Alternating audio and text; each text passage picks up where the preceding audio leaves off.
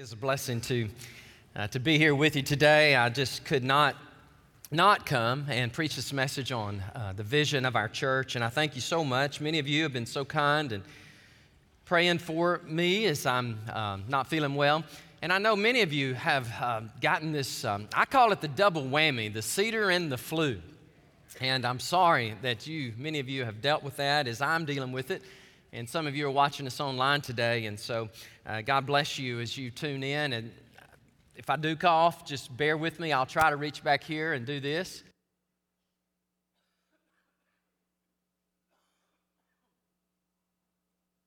So you don't have to hear it with the microphone. But there are, um, there are times, every Sunday is so important, but there are just times in a pastor's life and in his ministry where he just has to speak uh, some words that God has really emblazoned upon his heart. And I feel like uh, that is the situation with me today. So we're going to look today in the second part of our series of messages on the mission and the vision and the values and the pathway of Great Hills Baptist Church. And today we look at part two, which deals specifically with uh, our vision. Our vision. Our mission is the same as the mission of Christ. Remember last week where Jesus said, I've come so that I can seek and save those who are lost. And that is the mission of the church. The church is here. Jesus has left us here so that we could bear witness for Him and we could tell the world that there's hope, that there can be peace with God, that there can be purpose and meaning in life. And so that is our mission and it drives us. So, what is our vision? Well, vision answers the question how or what does it look like? What does it look like when you are accomplishing the mission, the mission asks the question, why are we here? And vision asks the question, what does it look like when we are accomplishing uh, our mission? And what we're going to do today is we're going to, like every week, we're going to go to God's Word. We're going to go to the Bible. And we're going to read a passage of Scripture and we're going to receive encouragement from it and strength from it. I'm just so glad that you're here today. God bless you. Thank you for being here. What an honor and a privilege it is to be able to preach God's word and to offer words of encouragement and affirmation to you. Some of you have come in today and you're not feeling great. You're not feeling great spiritually or physically, mentally, emotionally. And I'm really glad you're here. Others are here today and you're going, Man, I don't have the flu. Thank you, Lord. I'm healthy. My kids are healthy and things are going well in my life. Praise God. We rejoice with you. We're thrilled for you. Today, we're looking at this message on vision and vision is it, it's happening. It's, it hasn't taken place yet. You, you think about future. That is a very popular passage of scripture in proverbs 29 18 many of you have committed it to memory. I like the english standard version when it says when there's no prophetic revelation when there's no prophetic vision the people cast off restraint. And happy is he who keeps the law.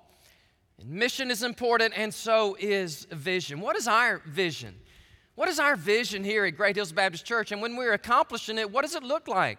How do we know that we are successful in accomplishing the vision that God has given us? Well, again, the whole mission, the vision of the church, it, it, it stems from Jesus Christ. Aren't you glad today? We don't have to create something, we just got to be obedient to what He's already given us.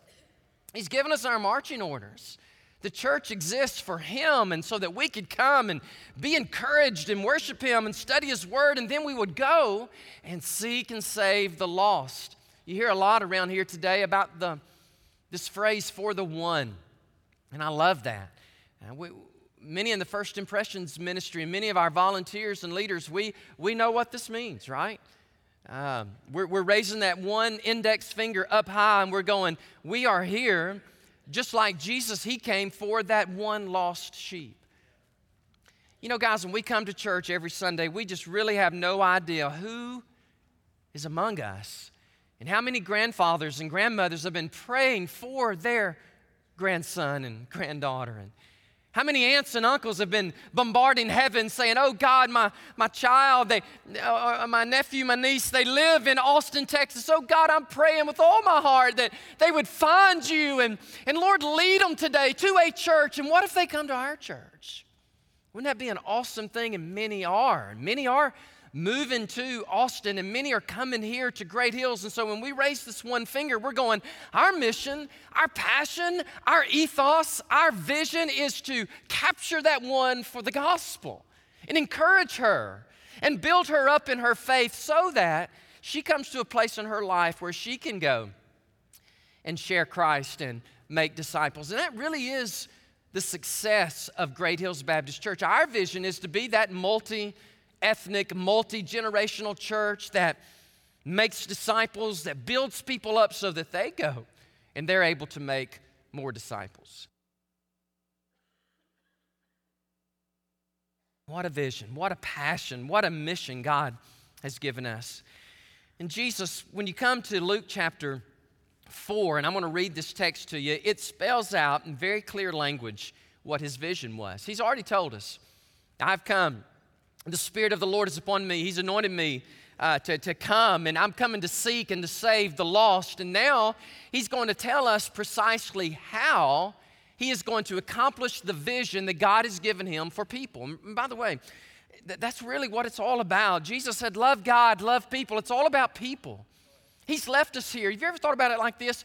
The moment God saved you, the moment the Spirit of God came in you, why did He not kill you and take you to heaven?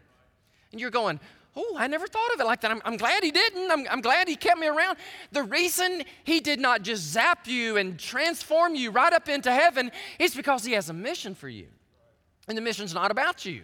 The mission's not about me. It's not about Great Hills Baptist Church. It's about Jesus and us fulfilling the heart of God, the Father's desire, and that is for the one or for the people so that they would know him. Our city, man, I love our city. Our city is is growing, it's just burgeoning, blossoming, high tech savvy, aesthetically sensitive, kind of eclectic, raw country, pop, rock and roll. I mean, it's, it's all in this great city of the capital and the politics and the education.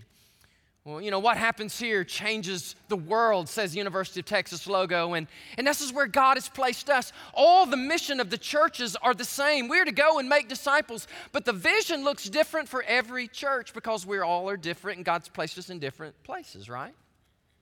He's placed us in that city that I just enumerated for you, that I just described for you.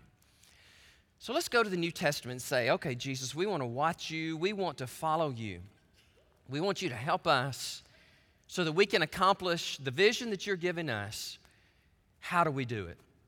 So, Jesus, when he was just beginning his ministry around 30 years of age, he's from the city of, of Nazareth, where he had been brought up. He goes into the synagogue, the meeting place of the Jews. And remember now, this, this is brand new. Jesus Christ is about to reveal really who he is and why he's come. This is Luke chapter 4, not 24, right? This is the beginning. So he came to Nazareth where he'd been brought up. And as was his custom, in other words, Jesus went to church. He went to church every Sabbath, every Saturday. And he goes into the synagogue on the Sabbath day, and Jesus stood up to read. He was handed the book of the prophet Isaiah. and when he had opened the book, he found the place where it was written. You can check this in Isaiah chapter 61, verses 1 and 2. It's almost verbatim what Jesus says. So he's about to give his, his purpose, the vision of the Father, why he has come. Why did he leave heaven? Why in the world would he leave the worship and the glory of heaven? Why would the pearl of heaven himself come to planet Earth? And he tells us why. He said, The Spirit of God is on me. He has anointed me to do the following things. And there are four things. And you can jot them down in your, in your outline, in your bulletin today. He said, Here's, here's my, my mission is to seek and save the lost. And here's how I'm going to do it. Here's my vision. Here's what I'm going to do. Watch me.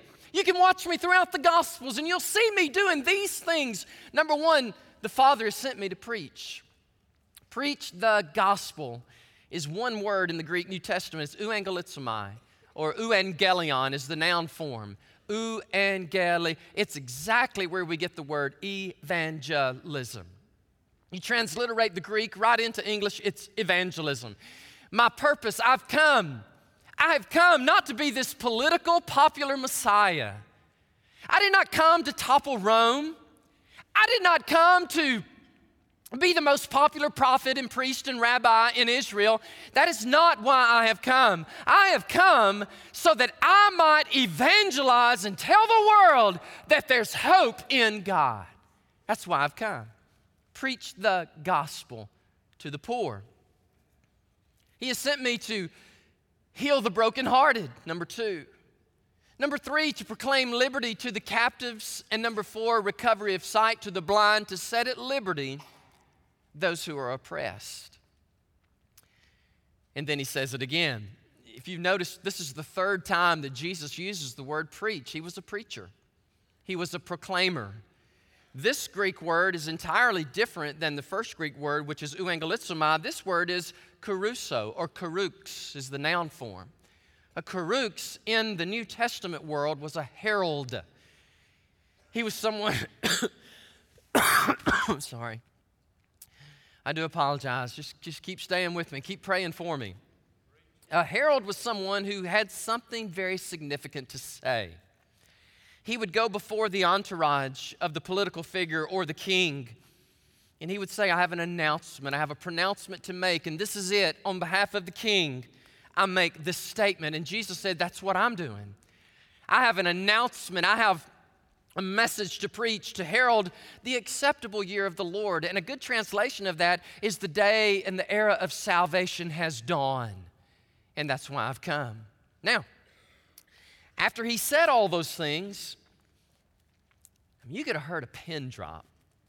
Because number one, he's in his hometown. Number two, he is just Joseph and Mary's carpenter's son. There's nothing really spectacular about him, according to the people.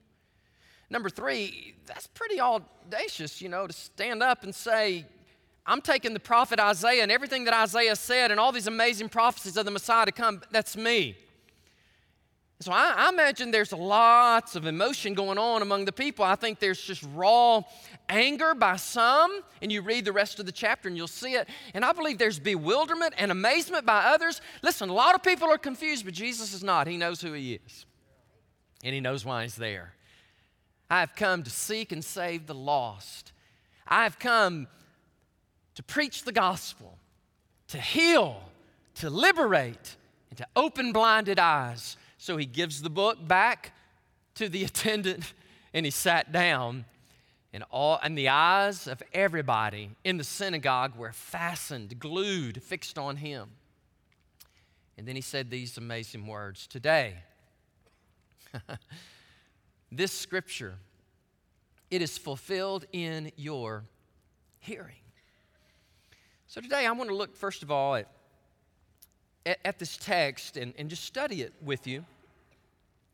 And, and then toward the, the second part of my message, I'm going to do something I've never done in 30 something years of preaching. I've never read a statement for five to seven minutes, but I'm going to do that today. This five to seven minute reading that I will give you, Great Hills Baptist Church, is about 10 months in the making. I, I think it really captures our vision of what we want to look like in the months ahead, in the years ahead, if Jesus so allows it and our Lord tarries. So, if you have your outlines there, I want to make a couple of points with you. The first one is vision provides direction. Vision provides direction. Where there's no vision, the people perish or they cast off restraint. If there's no clear purpose, then people will just meander and we'll do everything that everybody wants to do. Or when the popular person and the loudest person in the room gathers a voice or he gathers a following, then we'll all follow him. And then this person says, Well, wait a minute, I think we ought to be, oh, wait a minute, I think we ought to be doing this, I think we ought to be doing that. No, vision clarifies direction, it gives a very crystal clear picture of where we are going. And Jesus is, is amazing at this. He is spectacular at this. I don't want there to be any ambiguity. I don't want you to misunderstand me at all. I know who I am. I know I have come from the Father, and I know precisely what He's called me to do. He has called me to come and die for your sins. And I'll rise from the dead, and I will give eternal life to all of those who believe upon me. And here's how I'm going to do it. Number one, I'm going to tell you about it. I'm going to preach the gospel to the poor. In Matthew 5 through 7, he does precisely that. He preaches this amazing sermon on the Mount. And in a few months, one of the highlights for me of being in Israel is when we go and we stand and we just look out at this vast expanse off the coast of the Sea of Galilee and we just look out and I can envision these thousands upon thousands of people coming and hearing this preacher, this Messiah. He said, I've come to preach to the poor. In Matthew 5 3, he said, Blessed are the poor in spirit, for theirs is the kingdom of heaven. When Jesus says, as he quotes Isaiah 61 1 in Luke 4 18, when he says, I've come to preach the gospel to the poor, you know who he's talking about? He's really not talking about finance per se. He's not talking about economics. He's talking about the person who's poor in spirit who says, I recognize I don't have my life together. I recognize there's a gaping hole in me. I realize I need a Savior. Jesus said, That's why I came. That's why I came. And you recognize that you're a sinner and you don't have all the answers and you need a Savior, you need help. Jesus says, That's why I've come. I've come to preach gospel to you. You're already broken, you're humble, and, and you're ready to receive it. And here I am. I am your Messiah, your Savior. He said, I've come to preach the gospel to the poor. Number two, he said, I've come to heal, to heal the suntribo, the crushed completely heart. It's really fascinating when you when you study the gospels of Jesus, he Church, everything he said he would do, he did it. He said, I'm come to preach, you see him preaching. He said, I've come to heal, you see him healing. In fact, Luke 4:40 says, when the sun was setting, all the people who had any sickness, various diseases, they brought them to Jesus and he laid his hands on, listen to this, church, listen to this. he laid his hands on every one of them. One of them. And he healed them. In the first three centuries, the church of Jesus Christ exploded. It metastasized out of Jerusalem, Judea, Samaria to the uttermost parts of the earth. And a lot of the reasons why it did is because the Christian people were those who were caring for the hurting people. If someone was a leper or sick, the Christian person would go in and lay their hands on them and pray for them. I think that's when we're at our best, when we're looking like this for that one hurting, suffering soul. As a follower of Jesus Christ, what can I do to help heal him, heal her, help encourage him or her? And so Jesus says, precisely, that's why I came. I come to preach, but also came to heal. Number three, said, I come to liberate. I come to liberate captive people. Now, obviously, he's not talking about incarcerated people in prison, right?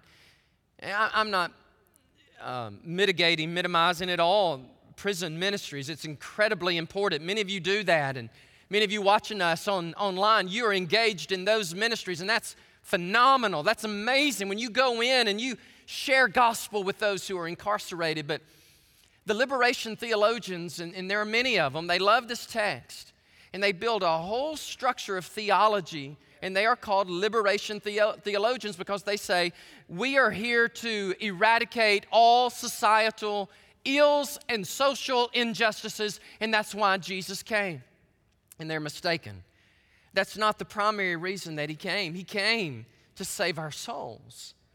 But when we, our souls are saved, right, we will transform society.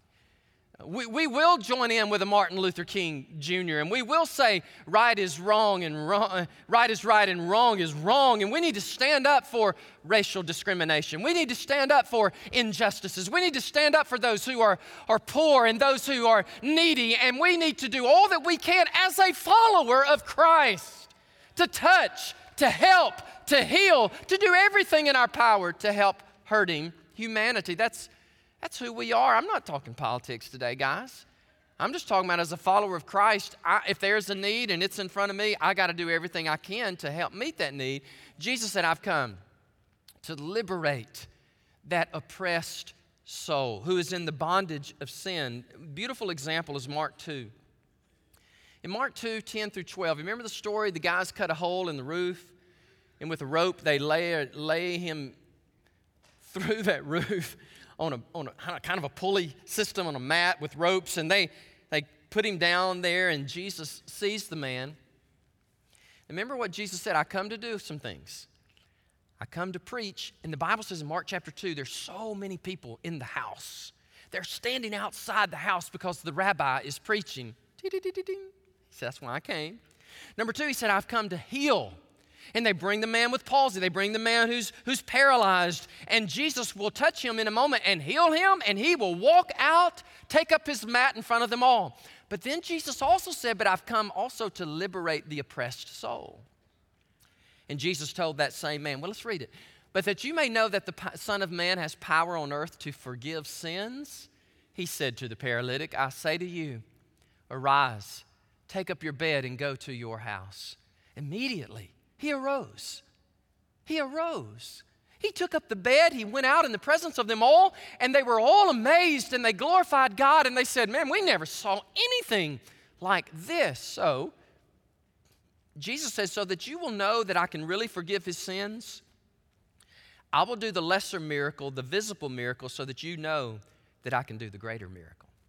And Jesus heals his body, and simultaneously he saves his soul. And again, Jesus, he's just, he's just amazing. He is doing precisely everything that he said he came to do. And there's one more thing. He said, I come to open blinded eyes. I love this. In Luke chapter 4, you see it. You see it, blind Bartimaeus. You see the beggars on the side of the road. But you see it preeminently in John chapter 9. When this man with congenital blindness, he's born blind, right? He, when you're born blind, you're going to die blind unless Jesus touches you. And Jesus, it's a wonderful text. He touched him, he healed him. And the man bows down and says, My Lord and my God. So Jesus does this dual miraculous thing, right? That's what he came to do. He came to, he came to touch people, help people, heal people, but more importantly, he came to heal their heart, to heal their spirit. There's this great chasm between a holy God and sinful man. Somebody's got to help us. Somebody's got to bridge this gap. And Jesus says, I bridge this gap with my life. And with my death and my blood shed, I will bridge the gap between sinful man and holy God. And Jesus does this with this man in John chapter 9. And then there's an audience, and there's a temple, and there's religious people, and there's the man healed, and there's this dialogue with Jesus and the Pharisees. And Jesus said to them, If you were blind, you would have no sin. But now you say, We see, and therefore your sin remains. What, what's he saying there?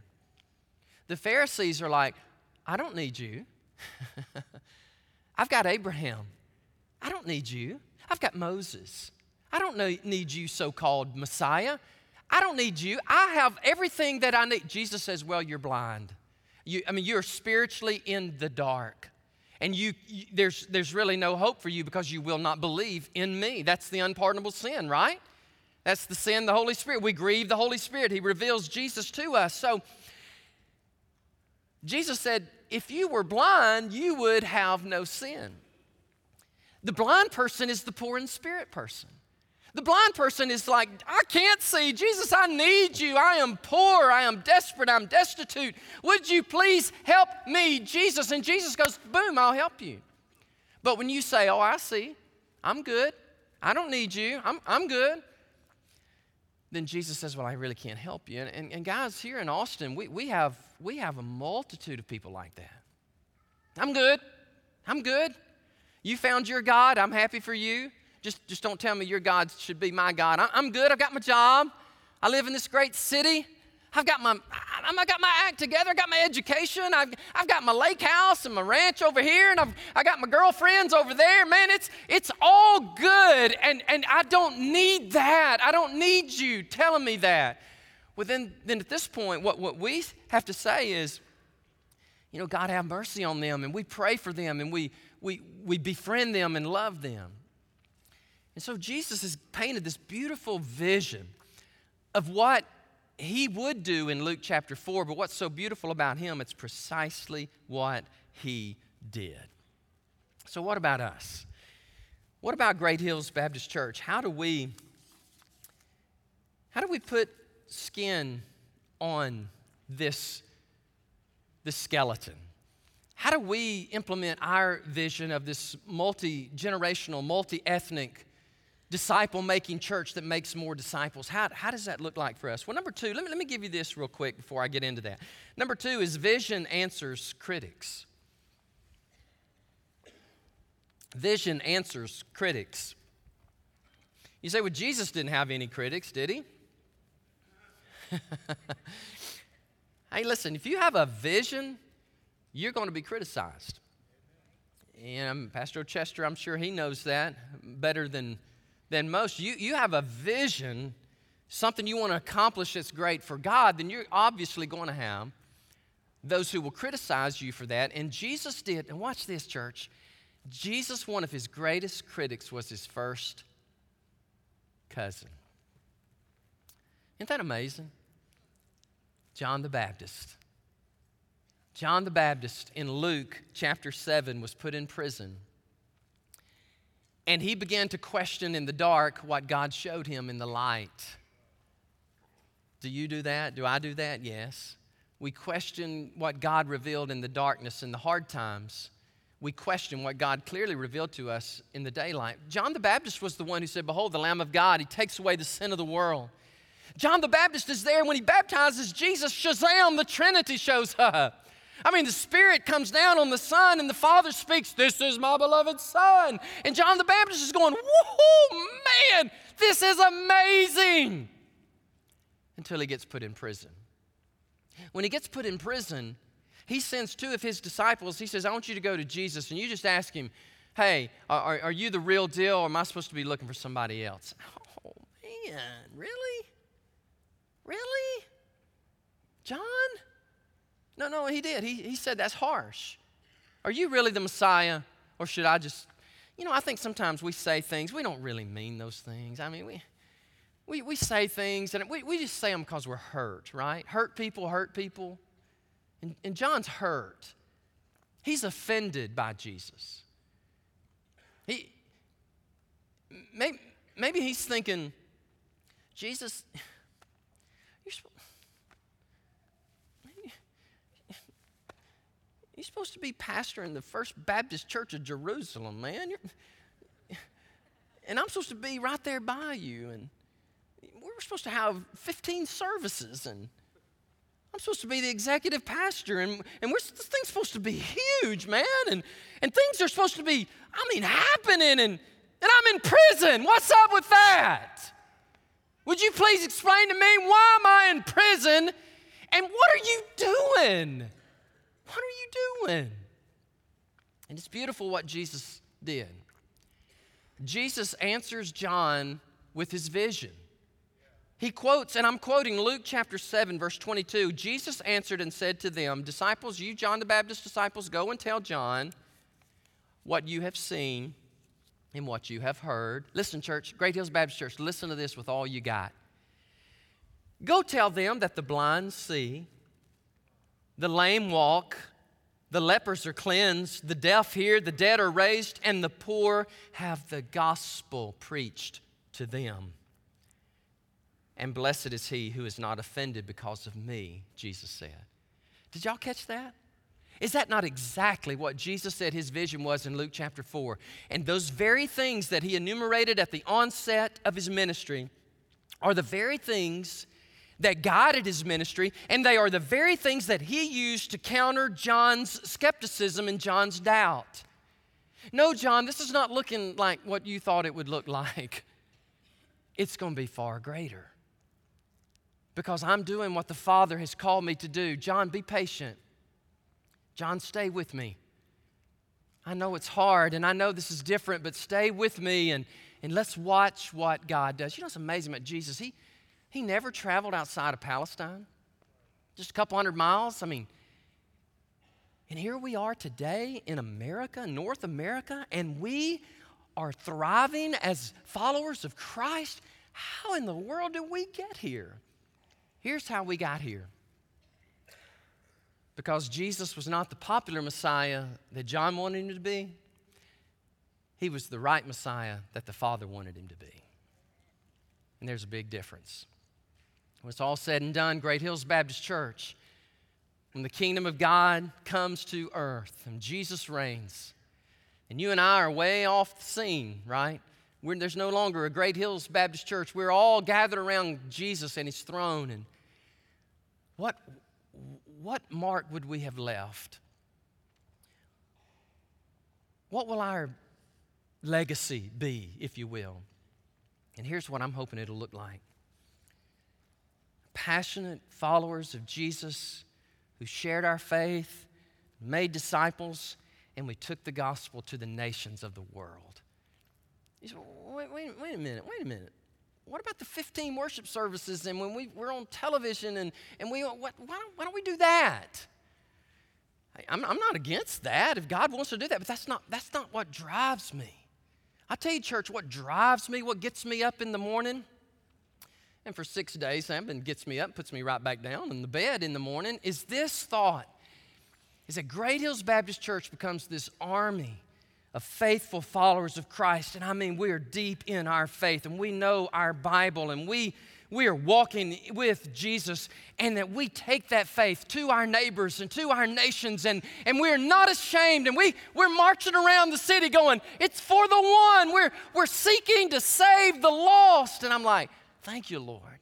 That's, that's who we are. That's, that's our vision. And God has put us in this Sitz im Leben, this context of Austin, this erudite, academic, aesthetic, culturally melting pot, eclectic, very secular, lots of atheism. I get all that. And, and by the way, that's where God has placed us. So I want to read the document, if you'll just bear with me.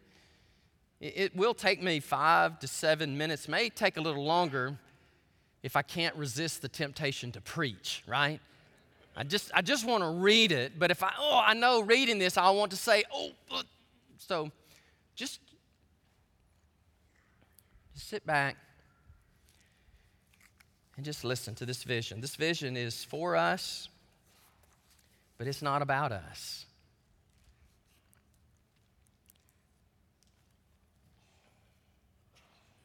How does it look when we at Great Hills are fulfilling our mission? The function of this story format is to vividly reveal that the church body can work together to achieve great things for God. It serves to aid in rallying our troops as well as defining our organizational needs and the standards that make up the vision. A family moves in. A family a family moves in to Austin, Texas.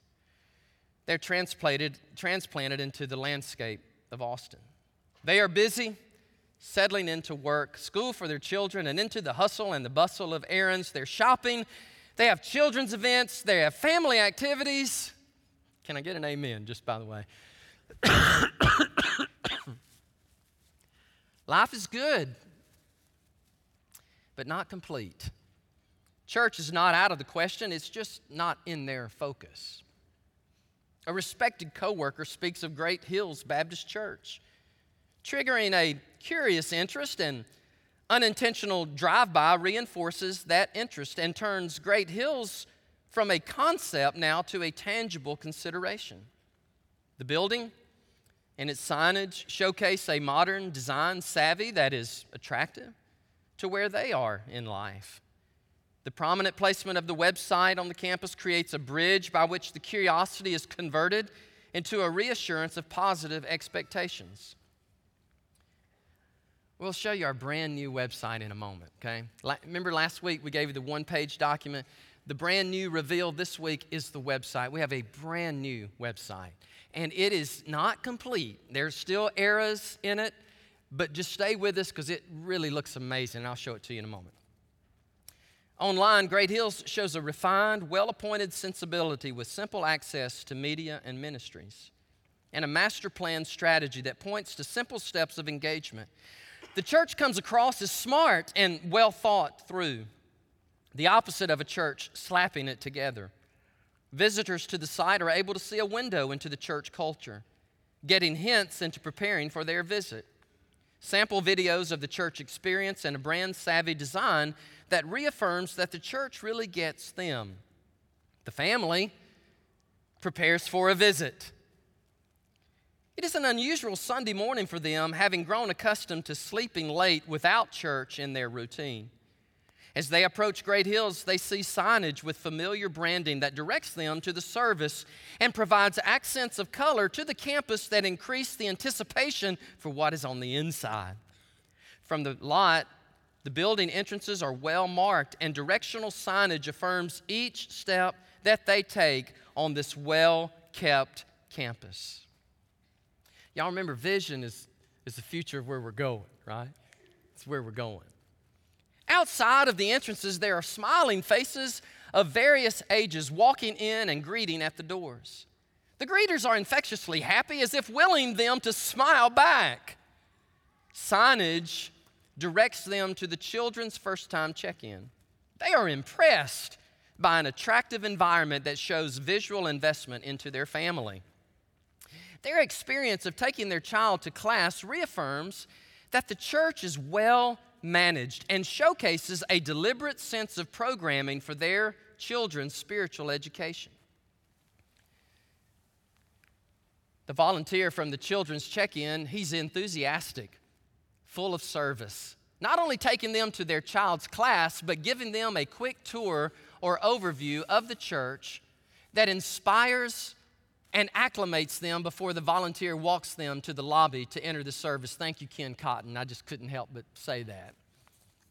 When we had our secret shoppers come, Ken Cotton was that guy. He did everything that I just read to you. In the lobby, before the service starts, they grab a cup of coffee as a relaxing on ramp into the service in a notably modern and attractive environment. People nearby are fellowshipping, and an outgoing couple greets them to chit chat and show them value. Thank you, Vivian Spence, by the way. God bless your soul. You did this just last week. They are excited to see that this is not just a church where they can find peers to hang out with, but this is a sharp, outgoing families, older than they are, that they can look up to and learn from. On their way into the service, they receive a bulletin that, again, reinforces a sense of smart design. And they walk into a well thought through, high standard, yet relaxed experience where people are engaged in worship. The worship experience is more than they expected, not only in quality, but in, in intensity. They did not expect to get wrapped up in an experience, yet they did in a comfortable and appealing way. The songs were easy to sing along to, and a sense of passion that was not expected. It put them at ease and drew them in. The style was modern, but in a way that was built upon previous generations. They were even impressed by how welcoming and disarming the people around them were. They felt accepted into community right away. Announcements were offered by a sharp, likable professional showing deliberate value for events and increasing the sense of all that Great Hills has to offer. Graphic support reinforced a sharp aesthetic as the family began to say to themselves, Now I know why people are talking about this church. The experience is wrapping them in long before the preacher ever begins his message. The minister thoughtfully introduces himself, which he did not today, by the way. Vision is future. We haven't arrived. We're, we're, we're, we're, in process. Stay with me. The minister thoughtfully introduces himself and begins to share stories in Scripture in a disarming way. He is real and likable. He is obviously highly educated, but has mastered sharing complex truths in simple ways. Now the family has a sense that he gets them as people, speaking from a similar but more seasoned place in life. The topic is thought provoking and ultimately inspiring as the sermon culminates in a direct challenge to take on the characteristics of the message. Further, they are also challenged to evaluate their walk with Christ and to take simple next steps of growth within the church. The pastor wraps up the sermon by making himself available after the service in the Welcome Center to meet and answer questions of anyone who desires, showing remarkable accessibility that is unexpected and attractive. On a return visit, the family takes that opportunity and finds him to be a down to earth person who genuinely cares about them. He invites them to discover Great Hills, a series of classes designed to help them connect to a deeper life of faith within the church. On the way out of the service, well, they pick up their children who share with excitement what they learned and their hopes to come back to this church. The couple that had engaged them over coffee to chat before heading out, well, now that couple invites them to their connect group.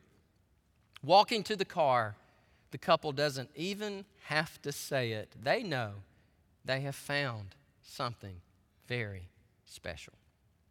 The family's blown away. They're blown away by what they just experienced. Church was succinct, it was meaningful, it was powerful. It was real, relatable, and made relevant. It was compatible with their value of education. Yet it ministered to their heart in a way they were not really expecting, cracking open the door by which Christ would become fully real to them and change their lives. They they found their church. They were hoping they found their church. A place they could be excited to go. They came back time and time again. They engaged in the Discover Great Hills new members class, and then they got in a connect group, and as then they're serving as volunteers. In doing so, they were challenged to become more and more like Christ, and they became more and more impactful in the world around them. They had done church before, but this was different. Their lives had been disrupted and they were being changed by something so much more powerful. They were being changed by Christ Himself. A difference had been made to this family. Now they're making a difference in others. They had plugged into the life and the mission of the church. They were being mentored and they were mentoring others. They continued to grow in Christ. They were looking for opportunities to make an impact around them. They became infectious. They're attracting their friends and neighbors and coworkers to discover the Christ in them. Many would come to church with them and be excited to find Great Hills Baptist Church to be that church that it really is multi generational, community focused, simply smart, surprisingly relational Baptist church with quality programming, reaching people for Christ and seeing God change people's lives. This is the vision of Great Hills to deliver on this promise, this experience time and time again. It is to build momentum through consistency, a focus on people, a reliance on prayer and the guidance of the Holy Spirit. The long term culmination is a flourishing church living on mission, growing through relationships, and taking the message of Christ to their community and to the nations of the world. This is how we become the, who God has called us to be. It requires us to be deliberate, it requires us to be focused on the one and not satisfied with being a part of the 90 and 9. It puts us as members and stewards of a church on mission with Christ to seek and save the lost within our church walls and outside our church walls. It is what it looks like when we are fulfilling our mission as a church to draw our community and beyond to Christ by focusing on lives upward in worship, inward in discipleship, and outward in impact. And finally, here are the bullet points visionary objectives. Number one, Great Hills Baptist Church has become a brand savvy digital presence that connects with families. Number two, guest focused campus that is smart, appealing, and welcoming. Number three, a congregation that values that one, that one. Number four, children's environments that showcased high value for the family. Number five, high quality worship that engages across all ages. Six, ministry that is understandable, relatable, and applicable. Seven, clear challenges to hear the next steps with time and place. Eight, high value touches from leadership. Finally, number nine, relationally focused discipleship that makes people feel that they have been thought of. This is our mission. This is our vision. Will you choose to accept it? I just want you to know, as for me and my house, we are all in. We're with you, brother. We are all in to seeing this happen.